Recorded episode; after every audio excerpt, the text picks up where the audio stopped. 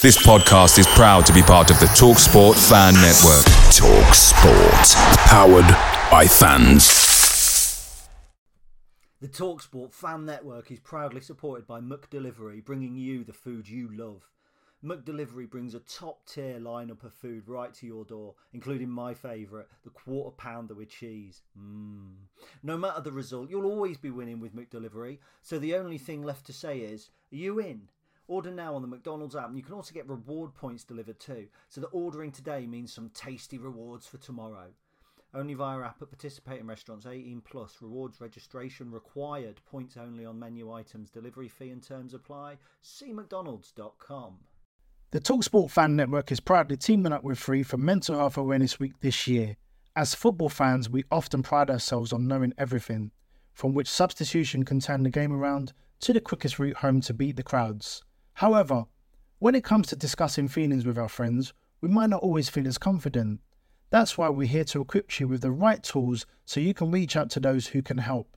If your mates are struggling, let them know that the Samaritans are free to call on 116 123. That's 116 123. They are there to listen without judgment or pressure, 24/7, 365 days of the year.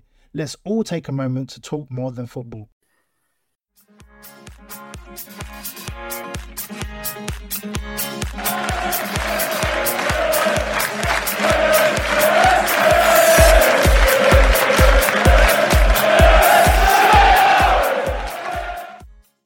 Hello and welcome to episode 209 of the Stacey West podcast. It's a bank holiday special, and today Gary, that's me, is your host, and I'm joined by Chris. How are you doing, mate? Hello, yes, very well, thank you. Good to be back. And it's nice to have a home win to talk about as well. Isn't it just? I've just realised I don't know if I'm actually on the right microphone or not. Does my sound all right? It sounds all right to me, yeah. No scuffling there. Good, there we go. Nope. Yes, it is nice to have a home win. And that's not why we've decided to do the bank holiday special. It was always going to be the case. Charlie has been recording with Joe from Argyle Life. Really, really good preview. So we thought, well, we ought to do that justice and we'll come on and talk a little bit about Lincoln City beforehand. But you had quite a unique experience, I think, yesterday at the Plymouth game, didn't you?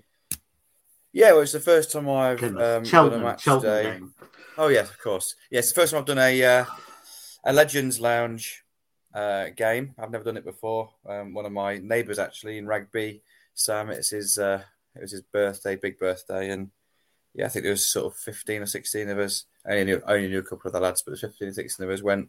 I did the whole Legends Lounge experience, which was good. It's not something I'd like to do every time. My seat is in a better position, but I think it's definitely a good experience to get a bit of grub beforehand and have a nice bar to go in with nice beers.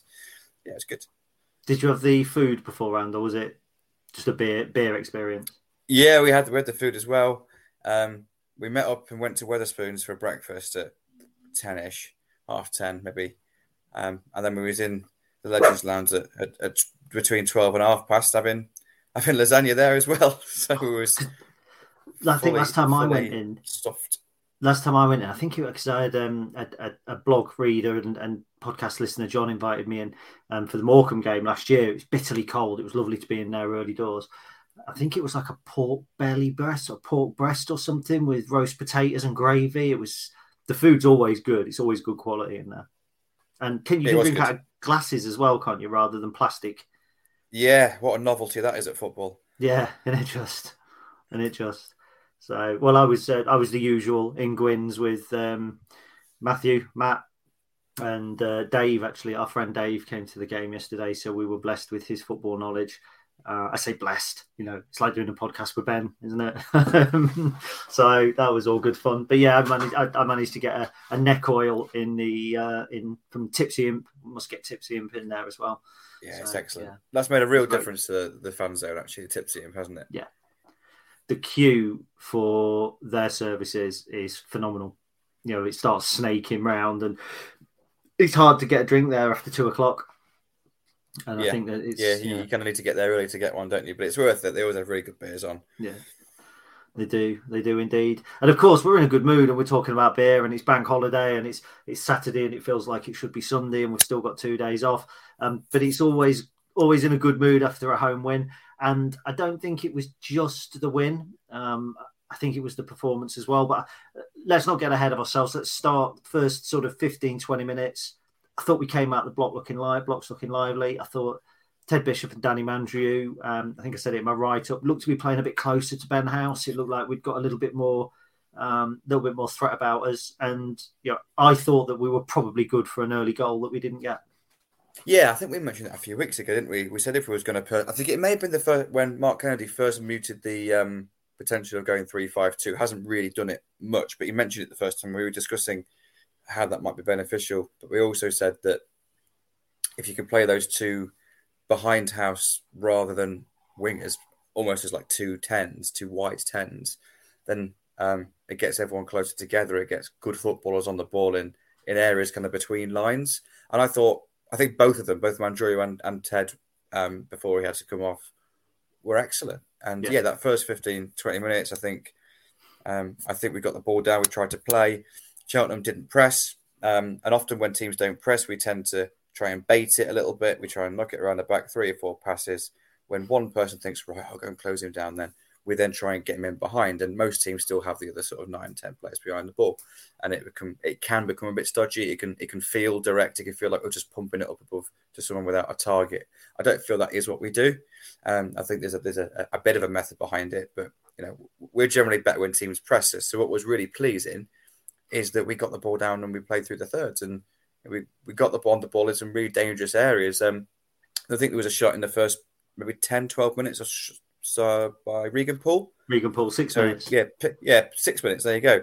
So he picked the ball up on that kind of left outside centre-back role, but had the licence to kind of progress forward. The wing-back was really high. Boyd was really high, which was occupying their wing-back, which meant there was space inside for Paul to cut inside. And then he got a shot away, and it was a good shot. You know, that could have easily been followed in. And it was just a really positive start. There was only probably a handful of the lads that I was sat with yesterday who watch Lincoln regularly. There was two or three that don't even like football.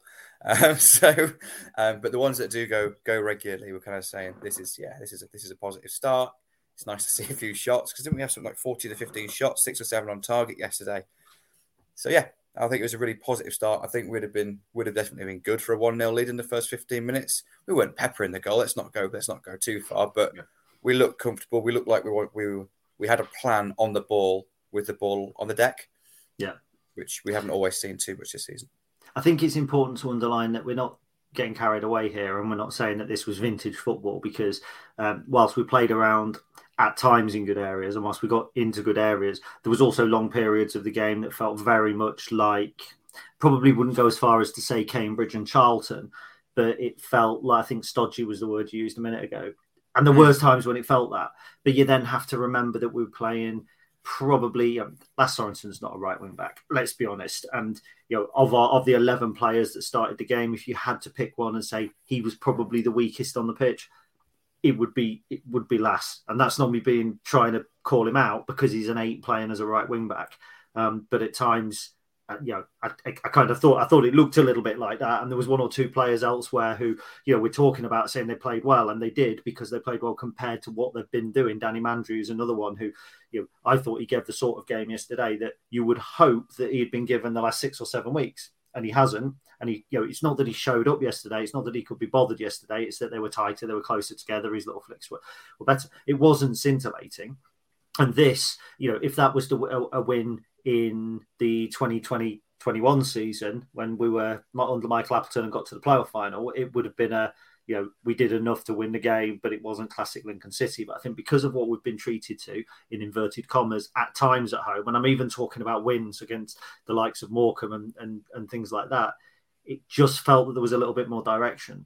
And we'll kind of come on to the second goal, because the second goal absolutely typified it. But I think there was also a little more cohesion as well. I mean, Ethan Erhahon, I'm going to try and be restrained when I talk about Ethan Erhahon, because if I'm not, he will be taking a restraining order out against me.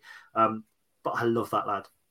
And it's just, calmness personified. And even there was a lull from 15 minutes to about 40 minutes. There was a lull in the game.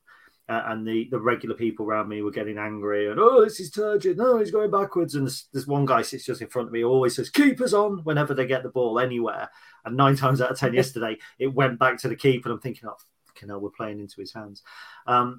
But every time I thought that we were in control, every time when Cheltenham had the ball, I never really felt threatened. I think they had one shot, did they, in the first half that Rushworth beat away? It was Glenn Raya. Glenn Raya, Chris's brother, kind of had the effort that was powered away.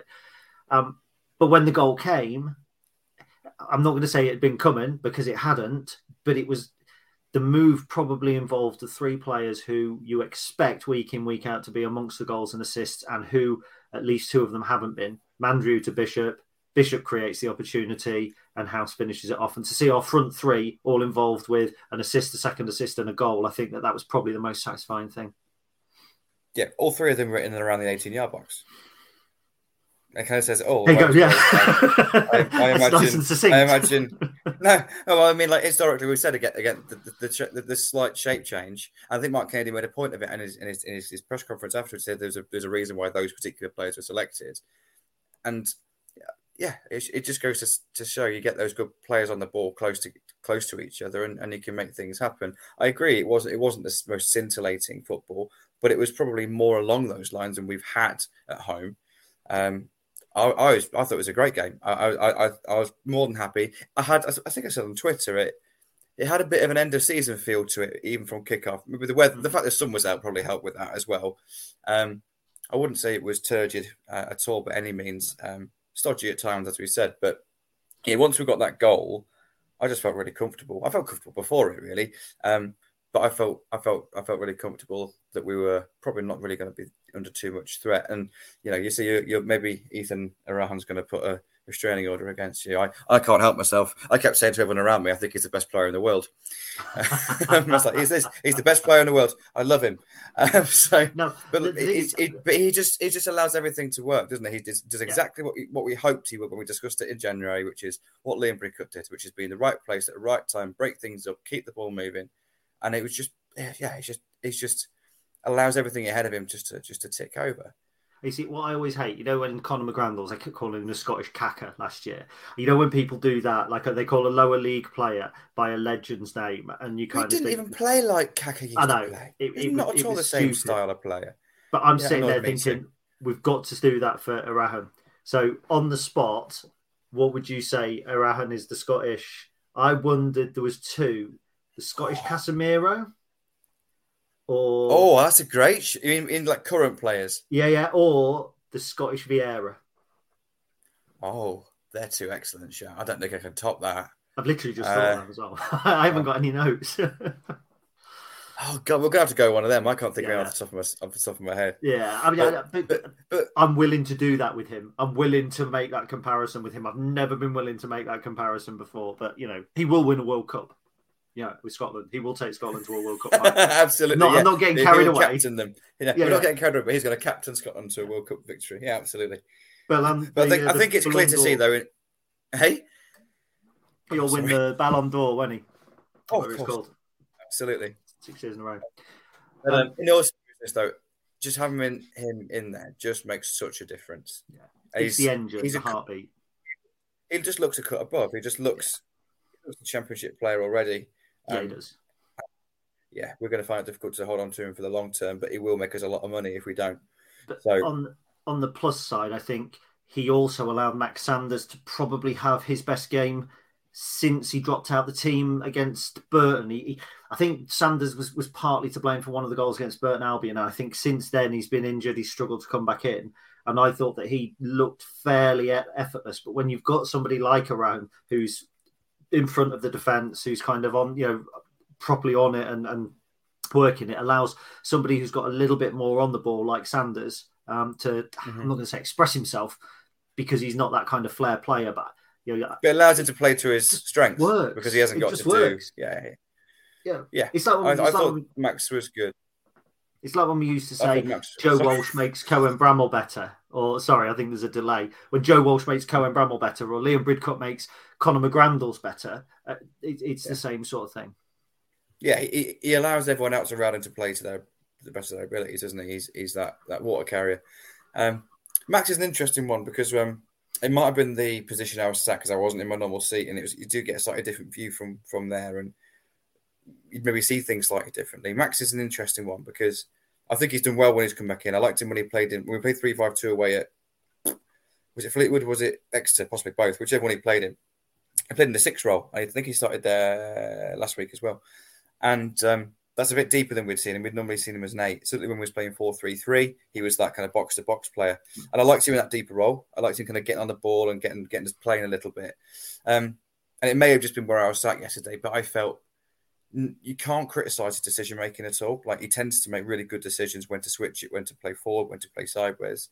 What frustrated me at times was I felt like he took an extra touch too often, and he maybe delayed the pass a little bit. And yeah, the fact that he was given the space to pick those passes is brilliant, because there hasn't been a lot of space in central midfield in most of the games this season. So maybe that was it. It was just enjoying being on the ball a little bit. But yeah, I felt maybe just now and then, if he could take a one touch fewer or do a pass, yeah, just a little bit quicker, it may have helped. So I think he was good on the ball. There's no denying he was good on the ball. I don't think he hardly lost it. But I'd have liked to see him just pass it that little bit quicker. Was it notable? We're heading into a part of the season. I mean, well, I know we're only at half time at the minute, but we're heading into a part of the season where contract decisions being made, etc. And you've got Erhahon, you've got Sanders, you've got Bishop, you've got Mandrew, you've got House. They're all our players. And it was a brave call to drop Matty Virtue for Max Sanders. But it's also a call that supporters often say, play our players, and managers don't. You know, you look at Michael Appleton last season playing Luis Fiorini in the last game of the season when there's nothing on it and leaving Max sat on the bench when Max is our player. I kind of like the fact that we were leaning yesterday very much towards our players rather than the lone players, at least from a starting point. So yeah, absolutely. I couldn't agree more with that. That's bang on. I feel like I really criticised Max Dowd. I didn't want to come across that way. No. I liked that he got a start, and I liked that he looked really comfortable on the ball. And I think if we can get him, run a game, because he's out of contract at the end of the season, I think, as well, isn't he? He is. Yeah. Possibly. So, he's partly playing for a contract, or we're thinking, are we going to offer or not? And yeah, the only way of finding out that answer to that question is play him. I think it's an interesting one because it's not like we're playing a Fiorini. It's not like he's playing ahead of Fiorini, who was the lone player who we knew we weren't going to get back the next season.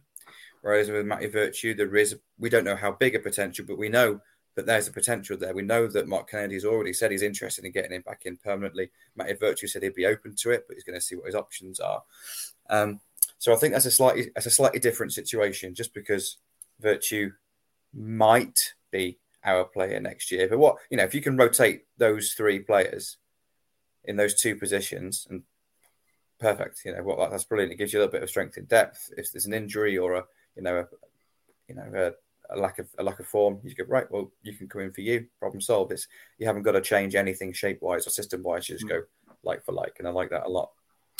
So second half kicked off, and for me, it was the most bizarre opening 10 minutes to a second half I've ever seen from an opposition, because they lined up and they literally had 9 players all on the halfway line waiting to run, and the one they were going to play the ball back to. And I'm like, have I missed something here? It looks like I don't know what they do in American football. It's like, what the hell is going on? And I thought for 10 minutes, I'm not going to say they were excellent, but we did not know what to do. And they were just all over us without creating chances.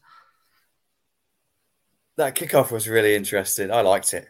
I thought it was interesting. I saw something like that on, I think it must have been on YouTube or something. It must be 5-6 years ago of a clip from, and please don't quote me people here, but I think it was like the Danish fourth tier or something like that. And it was basically the same as that. It was I think it was even one person extra. So the kickoff knocked it all the way back to the keeper. Everyone just buggered off up the pitch and he knocked it forward. And then they scored directly off it. I think it got knocked down, and then there was like 7 players running onto it, and they scored. I think the talk at the time was, why haven't we seen this anytime soon in like the professional leagues? And you'd expect the reason to be obvious, because if it goes wrong, it's obviously going to go very, very, very, very wrong indeed. But yeah, it was interesting. It didn't come off, but they did put a bit of pressure on us in the first few minutes. They had a couple of shots, but you know, we defended the box really well, I thought. So even though they had a bit of kind of territory, I didn't feel hugely under pressure still. I didn't feel like we was going to, you know, we was getting torn apart. Our three centre-backs once again were just excellent all game. Port kind of makes a huge difference with that, doesn't he?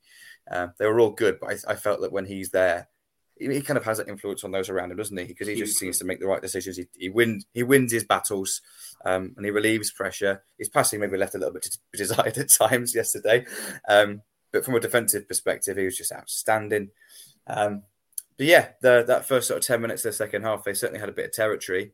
And then I felt we was able to kind of get a bit of control again. And once that little spell had ended, I felt really comfortable. And it was just a case of, can we get that elusive second goal? That's been a bit of our Achilles heel at home. When we've been a goal up, can we go and get the second? And eventually we got it, and we deserved it as well, I thought. Spoiler alert, we got it. But I think what I'd say is, again, I've written some of this in the blog, so if you've read it and you're listening to it again, my apologies. But I think it changed probably when Ted went off, and that's no disrespect to Ted, but then we suddenly had something different up front, and it might not have worked from the start. Just a different dynamic, wasn't it? It was. I mean, I thought, I like Shadipo, and, you know, he's a player that when we were talking about Diamond's failed and this has failed and that's failed, I kind of always had the caveat that Shadipo was coming later and we haven't had as much opportunity to see him. And Mark Kennedy said, in every game he's played, he's had a big chance. And I thought, has he? And I've looked back. In every game that he's played, a good period of time, he actually has had a big chance, or he's created a big chance. He put one over against Fleetwood in particular. But yeah, I mean, he just showed that directness. He showed some really nice feet. He looked like a player who was playing with confidence. And I think if you're coming into a side that's winning 1-0 and the crowd are behind, because the crowd were brilliant yesterday, and it hasn't always been the case at Sinsel Bank. Sometimes it's been a really nervous, edgy attitude, fit sort of atmosphere. And I didn't think that yesterday. And it's hard when you're in block 3 and indeed block 2 to get what the 617 are saying all the way down the other end. But yeah, it just felt like there was a better atmosphere. He came on, he looked confident. Danny Mandrew was playing confidently. Ben House was working hard. And when I say everything Shadipo tried came off, that again, you know, it's with the caveat that, you know, he didn't come on and create 3 goals and score 2.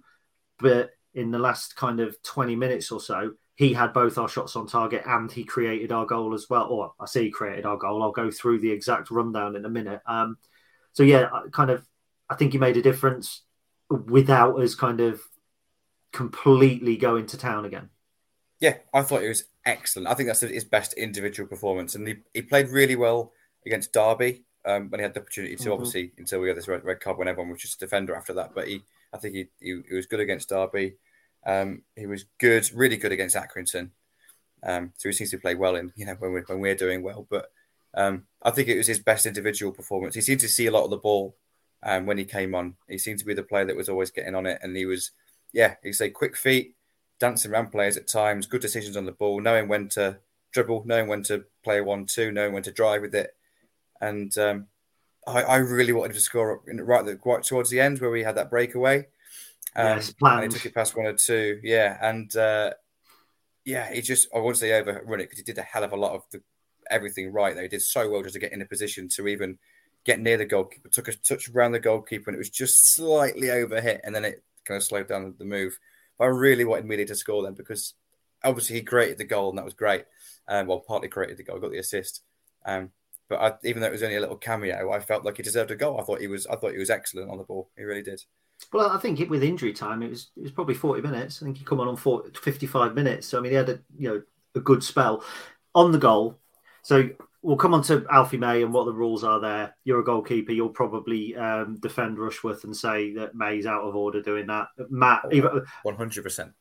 Matt's a keeper, and Matt didn't know what the rules were, so he wasn't committing. So he scuffs it. And this has got to be, for me, the most amount of passes involved in a Lincoln City goal this season. Because it goes O'Connor to Erhahon to Plange to Shadipo to Aram to Virtue to Sorensen to Shadipo. He pulls it back to House, who finishes. And so in a team goal, that's what? 7, 8 passes in a sweeping move that was just... Yeah. It was like playing FIFA when you just keep pressing the short pass and it just keeps coming off and then you just... And it was a really smart finish. And people criticise Plange. I've seen him criticised even today, saying he didn't come on and he was greedy at one point where he had a break and the ball was poor. Not only was he involved in the goal, but his run draws the defenders further forward. An unselfish run. To stay back. It's very unlikely that he's going to ever receive that pass. But he's ran to that near post to drag the defender in there so that Shadipo has a clear passing lane for the cutback, and it's just a brilliant goal. It's the best goal at centre back this season, I think, from a team perspective. And yeah, it was just really, really... It's really pleasing because it wasn't just that it was a good goal. It was a good goal that made it 2-0, and I was 100% confident that we were going to win the game. And I was like, this is just everything that we wanted to happen has happened today. And it's just really nice because we haven't had that much this season. Even in those games that you can go away and you can put that kind of glass half full spin on it, you can go away and think, we battled really, really hard. But actually, I felt we showed both sides of the game yesterday reasonably well. We defended excellently. And we played a bit more than we have done with the ball on the deck, and we got one good goal and one excellent goal from it, and it was just really satisfying. It's the first time all season that we've scored two goals at home from open play and not conceded. That's probably why it felt so good then. Yeah, and the only games where we've scored two at home, I think, this season were Fleetwood drew 2-2, Derby 2-0, and one of them was a penalty, and Morecambe beat them 2-1, and. We know that needs improving on, but for me, there were signs yesterday that we're in terms of some of the personnel that we've got. We know what we need. We know where we need to go. But actually, there were signs yesterday that there's also a kind of a plan on the field as to how we might be able to do that. And I think if you put two wing-backs, Harry Boy's had a decent game. If you put two wing-backs like, when I say Brook Norton-Cuffy, that's ridiculous because we won't get an England under 20 wing-back. The Cohen Bramwell, the Brook Norton-Cuffys, that sort of attacking wing back in that formation, I think that it then changes the dynamic because it does, like you said, it does drag the two attacking players, the Mandrews, the Bishops, the Shadipos, it drags them tighter. It gives us so much more opportunity to attack and kill games. And we can still go them to the flat back five away at Sheffield Wednesday, or who might not go up, or Derby, who won't go up next season, and do the number that we've been doing on them. Yep. Nothing else to say. Yes, correct. We all know what we need. Wing backs would be good. Really attacking wing backs would be good. What you mean to those players, it's just that profile, isn't it? It's just someone that plays in the same style and has that real attacking mentality. And Mark Kennedy says we've struggled to play against the back four. Obviously, that was useful yesterday that Cheltenham played a back three, so you can play man for man against them. But in terms of creating overloads going forward, if you're playing with two attacking wing-backs, two narrow players behind Ben House, that's an attacking five. It's 5v4. You've got an overload somewhere. And it's just... But when you've got that back five that are a bit more restricted and you've got two wide wingers against a four or a five, it's... You're outnumbered. It's just a numbers game in those areas of the pitch. It's just creating those overloads and get those wing-backs higher up the pitch. And it's having the bravery and the confidence to do so, though, isn't it? It's having that security behind you so you can trust... players like Erhahon, who's going to cover that kind of open space, and the three centre-backs that you have to build that trust and solidity and that foundation to know that you can afford to go forward, knowing that you're going to be covered at the back. You're not just going to be picked off with one ball over the top into the channel. Funny, isn't it? What Mark Kennedy was saying earlier in the season about building foundations was probably right. Yeah. Who would have thought? The guy that works with the players all day, every day, knowing more than, us and 90% of other fans. So look, that was it. It was a good win. It's 2-0. It's 49 points, I believe. Now are we on? Yep, 49 points, which I think that's enough to stay up. I think 47 probably keeps us up, but I think 49 is enough to stay up. So we go to Plymouth. I'm not going to use the free hit because every game you want to get points. Sheffield Wednesday won't want us to be going to Plymouth thinking it's a free hit. I think Plymouth are beatable, but we'll come on to that in a moment. What we're going to have is a word from our sponsors. Bear in mind, please, we did have comments about the advertising. My apologies if it doesn't quite fit your kind of profile at the moment. We will work with our advert providers, but we don't have any control. We don't know what you're about to hear. When we say a word from our sponsors, we don't know. It might come on and it might go, I don't know, like incontinence pants or something, and we don't know. So our apologies if it doesn't fit. And as I say, we did specify that we didn't want the Sun newspaper advertising, but we will also have a word about gambling as well when everybody returns. And having said that, we're going to go to our sponsors now, and you may hear a gambling advert. My apologies if you do. We'll be back shortly. The TalkSport Fan Network is proudly supported by McDelivery, bringing you the food you love. McDelivery brings a top-tier lineup of food right to your door, including my favourite, the quarter pounder with cheese. No matter the result, you'll always be winning with McDelivery, so the only thing left to say is, are you in? Order now on the McDonald's app, and you can also get reward points delivered too, so that ordering today means some tasty rewards for tomorrow. Only via app at participating restaurants, 18 plus, rewards registration required, points only on menu items, delivery fee and terms apply. See mcdonalds.com. The TalkSport Fan Network is proudly teaming up with Free for Mental Health Awareness Week this year. As football fans, we often pride ourselves on knowing everything, from which substitution can turn the game around to the quickest route home to beat the crowds. However, when it comes to discussing feelings with our friends, we might not always feel as confident. That's why we're here to equip you with the right tools so you can reach out to those who can help. If your mates are struggling, let them know that the Samaritans are free to call on 116 123. That's 116 123. They are there to listen without judgment or pressure, 24/7, 365 days of the year. Let's all take a moment to talk more than football. So that was a word from somebody, and let's hope that it wasn't somebody too offensive. And now for somebody far less offensive, we have got the recent addition to our podcast, Charlie, and he is talking to Joe from Argyle Life. Take it away, Charlie B. Hello and welcome to the Plymouth Argyle preview for Easter Monday. You get to listen to my voice twice in the space of the week this week after Good Friday's game, which... quick warning, hasn't happened as of the point of recording this, so we don't know about how we got on against Cheltenham, inevitably a draw, and how Argyle got on against, I want to say, is it Morecambe tomorrow? Morecambe, yeah. Morecambe, yeah, I did think so. So I'm joined by Joe from Argyle Life.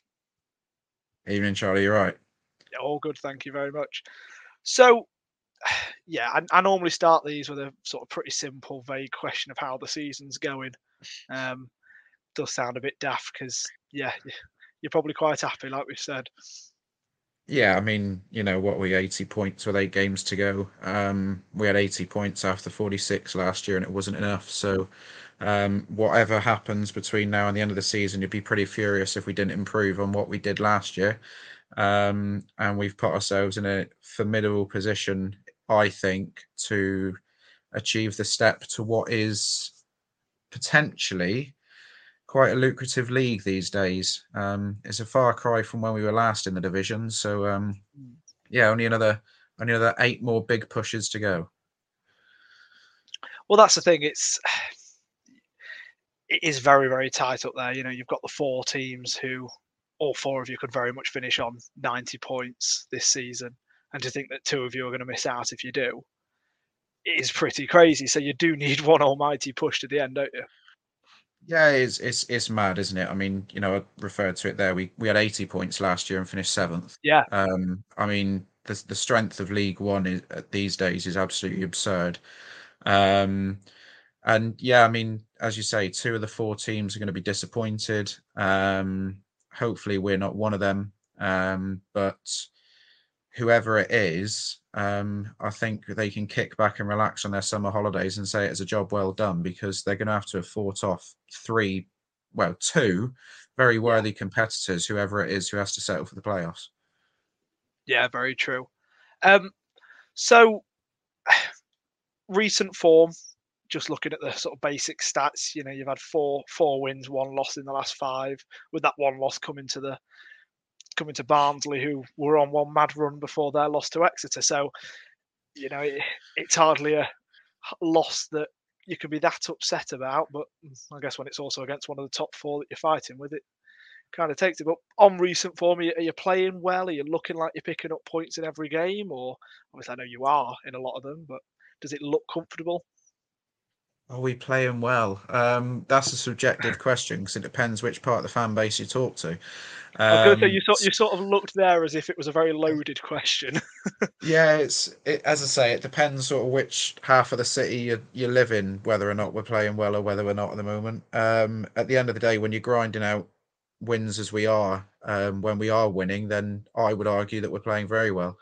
At the end of the day, when you are on your summer holidays, it doesn't matter how you've played. All that matters is you got the 3 points in the bag. If you take the last two league games we've played, before obviously Morecambe at point of recording, we've played Accrington away, which is a very tough place to go. And if truth be told, we were dreadful for the 90 odd minutes. The game had very little quality. It was a horrible night. We had a huge deflection for the first goal, and then the best bit of football of the game got us the second goal when we really needed it, after Accrington actually had us penned in our own box for about 8 or 9 minutes, corner after corner. The game before that against Forest Green, look, I mean, a lot of people have said a lot about Forest Green this year, and if truth be told, it was a relative training exercise for us. We nicked an early goal, and I think we attempted 815 passes or something, was a ludicrous stat in that 90 minutes, which is more than Manchester City get quite considerably. So I think we completed a fair share of them as well. And we nicked a second goal at the start of the second half, which killed the game. As you say, the Barnsley game was a tough one to take because we were competitive for an hour. And then unfortunately, it all unraveled in the last half hour or so. We just sort of, I don't know whether it caved in, collapsed, one of the two. But even before that, you know, we came from behind to beat Derby at home on Sky. To get a win at home, and again the game before that we beat Charlton at home. So the common denominator in all of this is 3 of those 5 games have been at home, and 3 of those 5 games we've won. So I'm sure you're probably going to touch on it in a minute about the home form, but that is going to be crucial if we are to make that big step. Yeah, well, I've jumped straight to the home form now, because mightily impressive. You know, we were up until a few weeks back, we were one of the only 2 teams in the whole EFL to be unbeaten at home. You were not unbeaten, but you might as well have been. You know, what was it dropped?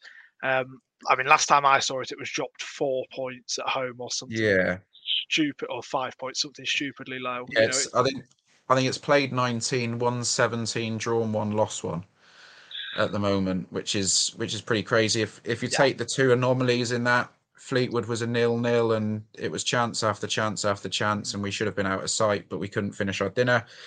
And the Port Vale game, we should have been 3-0 up by the time they even entered our half, if truth be told. And they were clinical. You know, I'm not taking anything away from Port Vale. They had a handful of chances, and they took them, and that sort of gave us a bit of a wake up call, to be honest, because we'd had the bonkers run at the start of the year.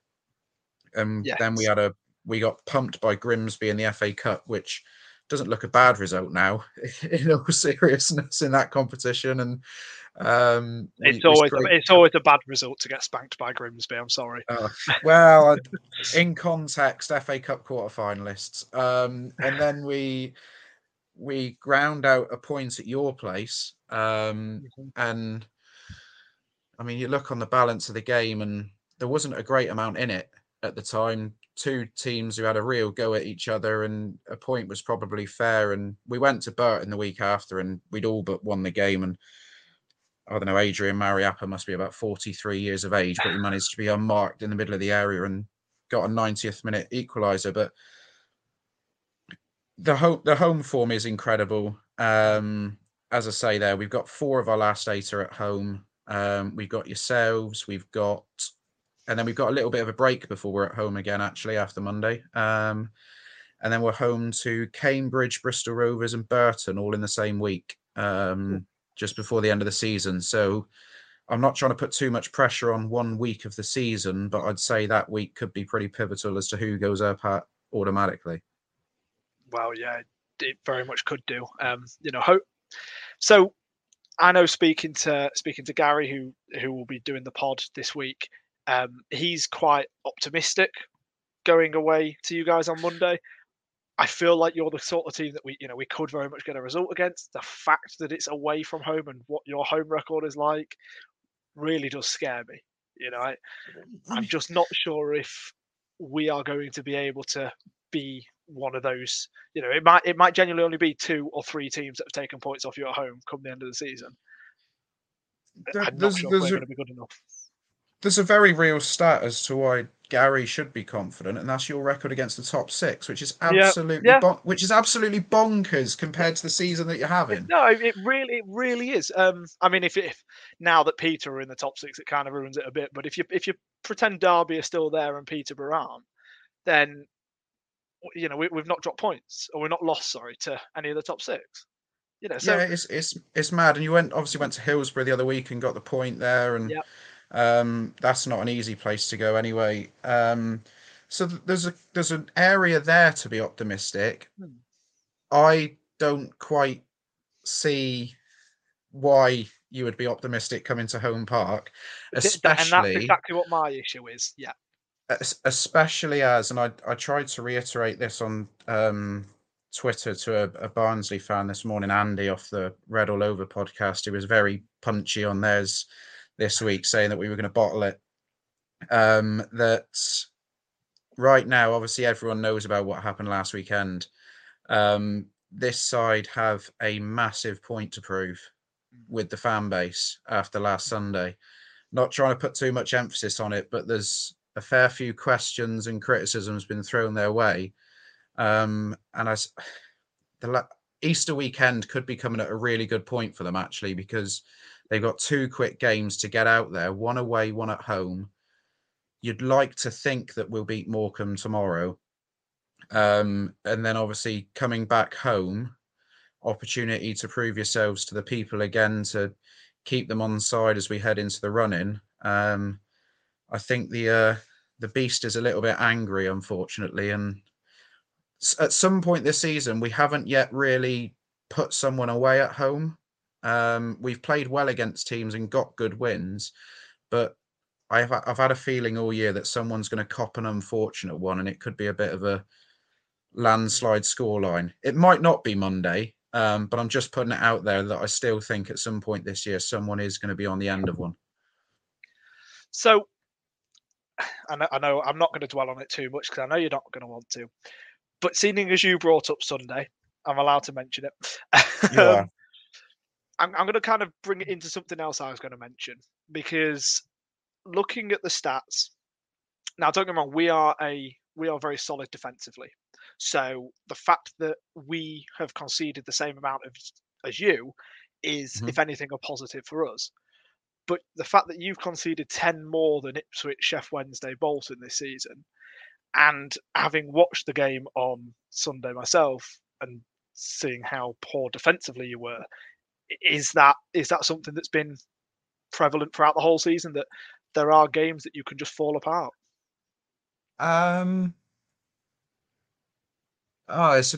This is a loaded question, because the 3 centre halves who started on Sunday, James Wilson, Dan Scar, Macaulay Gillespie, have been rock solid, bomb proof for the last 2 years. And if you were to handpick our back 3, because obviously we play with the 3-5-2 wing back system, they're straight in. You know, there's probably no debate. They are the 3. And to see what happened on Sunday was quite disturbing. Like, none of us saw that coming. Nobody could envisage that coming. So I'd like to think it's a one-off, because they've probably been together for 50 odd games, I would have thought, without looking at it in depth, if not more. That sort of thing hasn't happened to those 3. You know, they've not been made to look as bad as that. And that's credit to Bolton. Bolton were very good on the day, thoroughly deserved the win, albeit we shot ourselves in the foot by the first 3 goals, all coming from passages of play that started with our own throw-ins. Yeah. You know, we did sort of give them a leg up, but they were very good. If you take the 41 goals conceded, it's a really interesting point, because 2 of our last 3 away games have been a 3-0 defeat at Barnsley and a 5-2 defeat at Peterborough. So in 2 of the last 3 away games, we've conceded 8 goals against teams who really have come into some incredible form. I mean, Peterborough can do that to anyone at any time of the year. They just blow hot and cold, and we know it? It must be infuriating to be a posh fan at times, but it doesn't concern me. it perhaps highlights more as well just how imperative Michael Cooper was in the first half of the season. I sort of used to play down the fact that he'd won us however many points the national podcasters wanted to throw our way, but it's pretty clear that he was key to our early success. And it is a shame he's out for the rest of the year, but hopefully his next game in a keeper's shirt for Argyle's in the Championship. Well, as long as you pick up those points after Monday, then by all means. Wouldn't begrudge you going up at all, but especially considering I don't really think I want to be travelling all the way down to Plymouth again next season. So looking ahead to what day is the game? Monday. That's we're playing on Monday, yeah. This week has thrown me off totally, as I'm sure it has everybody else. So looking ahead to the game Monday, you said you play in sort of a 3-5-2. Yeah. So the wing backs, are they more sort of defensive minded, so that it's more of a 5-back, or is it a 3-back and they push forward? I'd be very surprised if we spend much of the time, without being disrespectful to Lincoln or how you guys are going to set up, I'd be very surprised if we spend long with 5 at the back. They play more as midfielders. That is reasonable. Yeah. They play more as midfielders, to be fair to them. I mean, Barley Mumba spends more time in the opposition half than he does our own, which is fine, because I think he's better at that end of the pitch than he is the other. Whether or not you'll be surprised by it or what have you, it's just the energy that the wing backs play with. Like Mumba and Edwards, they're up and down all game. They carry different threats in both areas of the pitch. There's no secrets to how Argyle will play, really. If Mark Kennedy will be watching, I don't know whether he's an avid follower of the Stacey West podcast, but that'd be nice if he was. It would. It'll either be 2 10s or 2 9s and a 10 in behind. That's the only thing really we switch around nowadays. There'll be different combinations in midfield, I'd have thought, as well, because we had the news this week that Adam Randall is back fit now after a couple of months out. So he will get a game at some point over the weekend. Whether or not, I doubt it'll be tomorrow, if truth be told, just because I think it'll come too quick for him. So he might start on Monday in the 6th. But the big thing this year is just the amount of depth we've got in the squad. Like last year, we went into this stage of the season with about 19, 20 players to call on. This year, we're gonna be leaving 4 or 5 players out of the squad every week now. So there's going to be depth. It's there. It's a nice problem to have, isn't it? It is, and we learnt last year that you have to have this sort of problem because we got caught out last year. We lost Kamara and Hardy in the last month of the season. We lost Bolton in the last month of the season, and that really stopped our momentum at the time. But yeah, the wing backs will play with good energy. I don't think there'd be any surprises in the team. Obviously, it depends what happens tomorrow. Obviously we don't know about injuries or anything that might be picked up in tomorrow's game. But I don't envisage it being too different. Whatever we set up with on Friday, I don't imagine it'll be too different. The only thing it might be is I think we might go 2 up top, just because the fans have been begging for it on social media for the last couple of weeks. So whether or not they cave in at home and give the people what they want, I don't know. But always the only in a title fight. It is. But we'll have a couple of options available up there. So we got players coming back from injury as well, which will help. So the only difference it would be, if you look at Friday's team and you try and predict what it will be on Monday, it would just be what we do, whether we play 2 10s and a 9 or 2 9s and a 10. I'd have thought. Fair enough. So it seems like you're quite optimistic. So to wrap it up, score prediction, what we're saying. I'm never any good at these. Don't worry, me and you both. I said we beat MK Dons on the last day last year and we lost it 5-0. That was the last time I actually made a proper prediction like that. Score prediction for this one, you're right, I am confident, but that's only because we've won 17 out of 19. When you've got a record like that, I suppose you're foolish if you're not. Although I was confident on Sunday morning as well. and at about 10 past three, that had disappeared. I think you guys won it in the 90-odd minute last year, didn't you? Max Melbourne with a... Max Melbourne with his, if I'm not mistaken, his very last touch for Lincoln. Yeah, that may well have ended up being the goal that kept us in the division. So we need to get one back on you for that. I'll tell you how that I'd envisage the game will go. We'll get a goal. We'll get through to half time. We'll nick one early in the second half because that seems to be what we're doing at home. And then we'll concede with half hour to go and we'll make it really difficult for ourselves. Because that's just normally the way that Argyle do it at the business end of the season. So I'll go with a 2-1, and I won't be bold as to give you scorers, but 2-1, but with Argyle leaving it late to see the game out, I would have thought.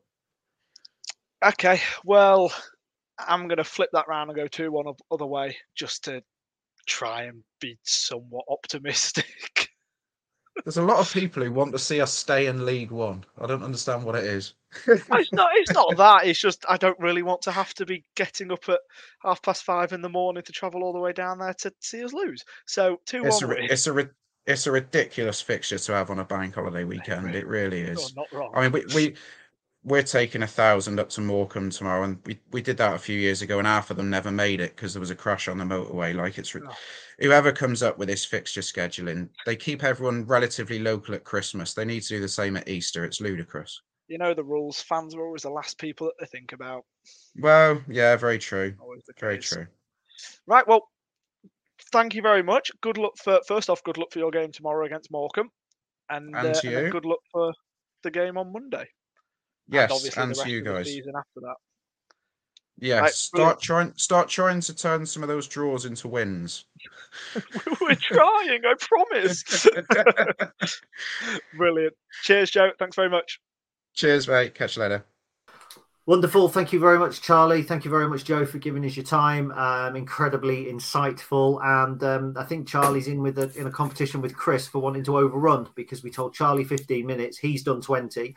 I told Chris at the beginning of this show that we would do 20, and collectively we were at 28. But it's not all Chris's fault. I have said things as well. So we will try and wrap up. We know on Easter Monday or Easter Sunday you don't want to be listening to us. But Chris, quick impressions of tomorrow's game against, well, depending on when you're listening to it, the game against Plymouth.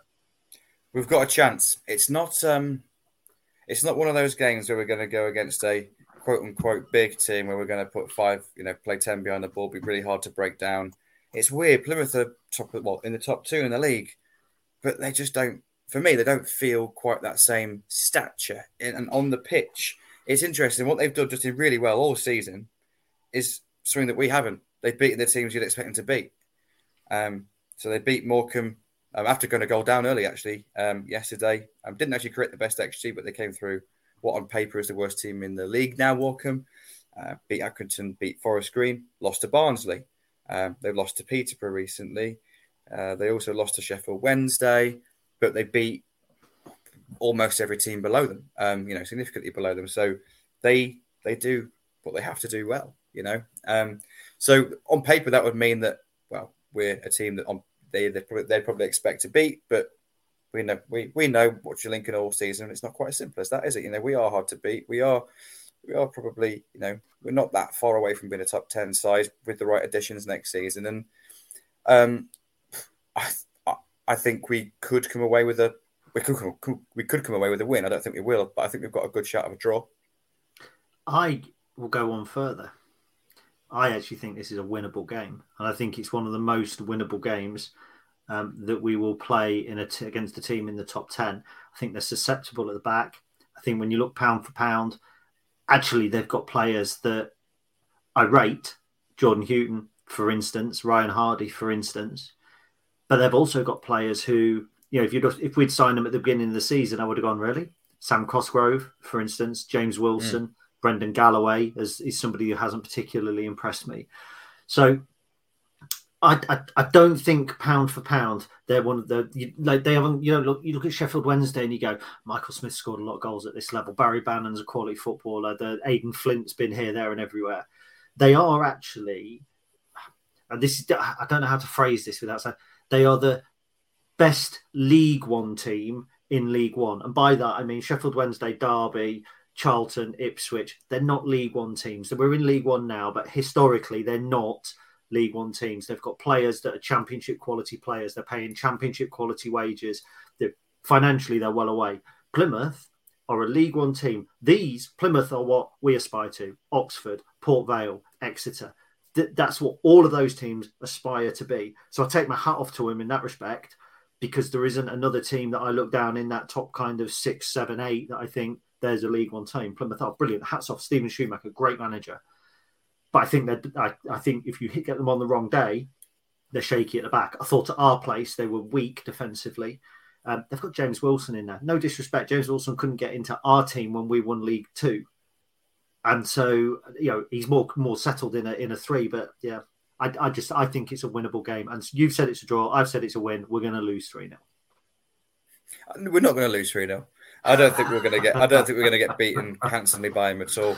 I think we will be probably a bit more front foot than we have been against any of the other teams that are up there, though. I'm not going to be throwing bodies forward here, there and everywhere. But I think we might see a similar style of performance we did on Saturday. I'll be very surprised to see a different shape. I think we'll stick with our shape. Yeah, they play a back three. We're good at pressing against a back three. So, you know what? It'd be really nice, really good test, wouldn't it? Go all the way away to Plymouth. It's that trip that no one really enjoys. If we can come out of that and hold our own and match them, that's just a real good barometer for next year, isn't it? Yes, yeah. Yeah, 100%. So yeah, I'm going to go with a draw. Well, what's really interesting is neither of us are going to go to the team that's second in the league and lose. But that's Lincoln City, isn't it? Yeah, maybe Peterborough snuck in the top six. We have. They snuck in the top six when it was Derby in the top six, when it was Derby, Barnsley, Ipswich, Sheffield Wednesday, Plymouth, and whoever the other one is up there whose name escapes me at the minute. Bolton. We'd lost one.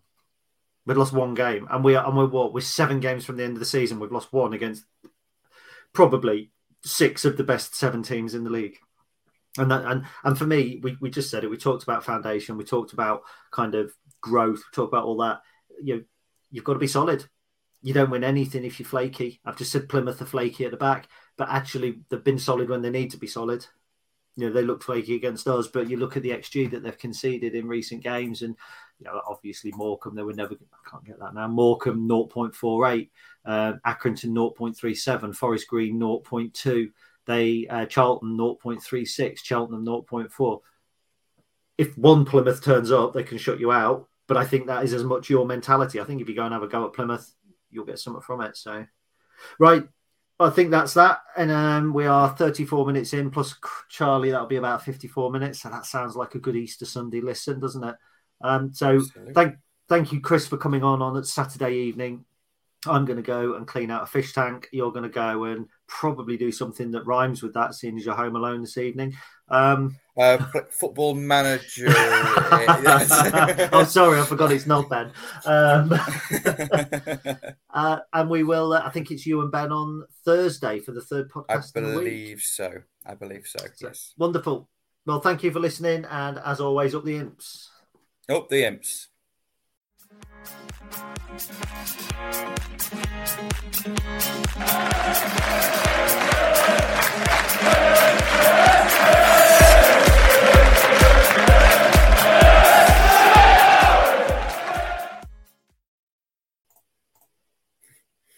The TalkSport Fan Network is proudly teaming up with Free for Mental Health Awareness Week this year.